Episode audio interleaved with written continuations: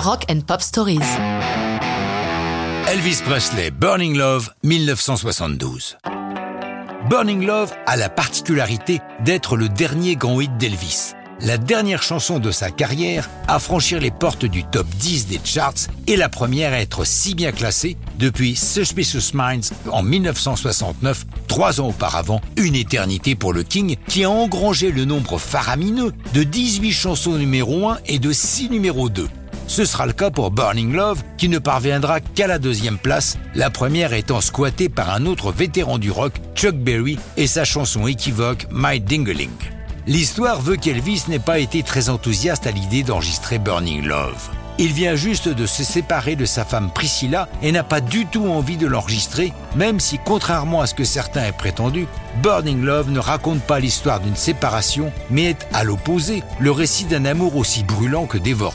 Obstiné, Felton Jarvis, son producteur du moment, est conscient de l'énorme potentiel de la chanson et finit par persuader Presley d'au moins tenter de l'enregistrer.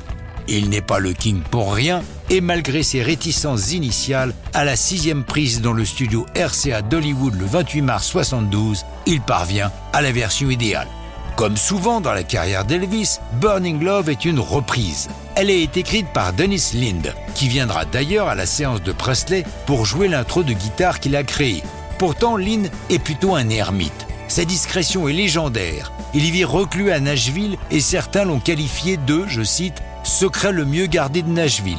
En dehors de Presley, ses chansons ont été reprises par de nombreuses stars de la country comme Garth Brooks ou les Dixie Chicks. De l'autre côté de l'Atlantique, le gallois Shakin Stevens connaîtra le succès en 84 avec A Letter to You, une autre de ses chansons. Mais revenons à Burning Love, elle a été enregistrée pour la première fois par Arthur Alexander, chanteur black injustement méconnu, qui mène une carrière plutôt confidentielle dans un style qui ne l'est pas moins, la country soul. Si Arthur Alexander n'est pas devenu une star, les stars ont souvent repris les chansons qu'il a créées.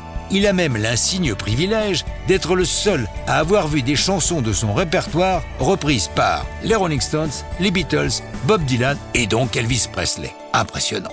Si Elvis n'a pas souvent chanté Burning Love en live, il l'a fait au moins à deux reprises pour des concerts légendaires, le fameux Aloha from Hawaii et Elvis on Tour, film qui reprend sa tournée du printemps 72. Mais ça, c'est une autre histoire de rock'n'roll.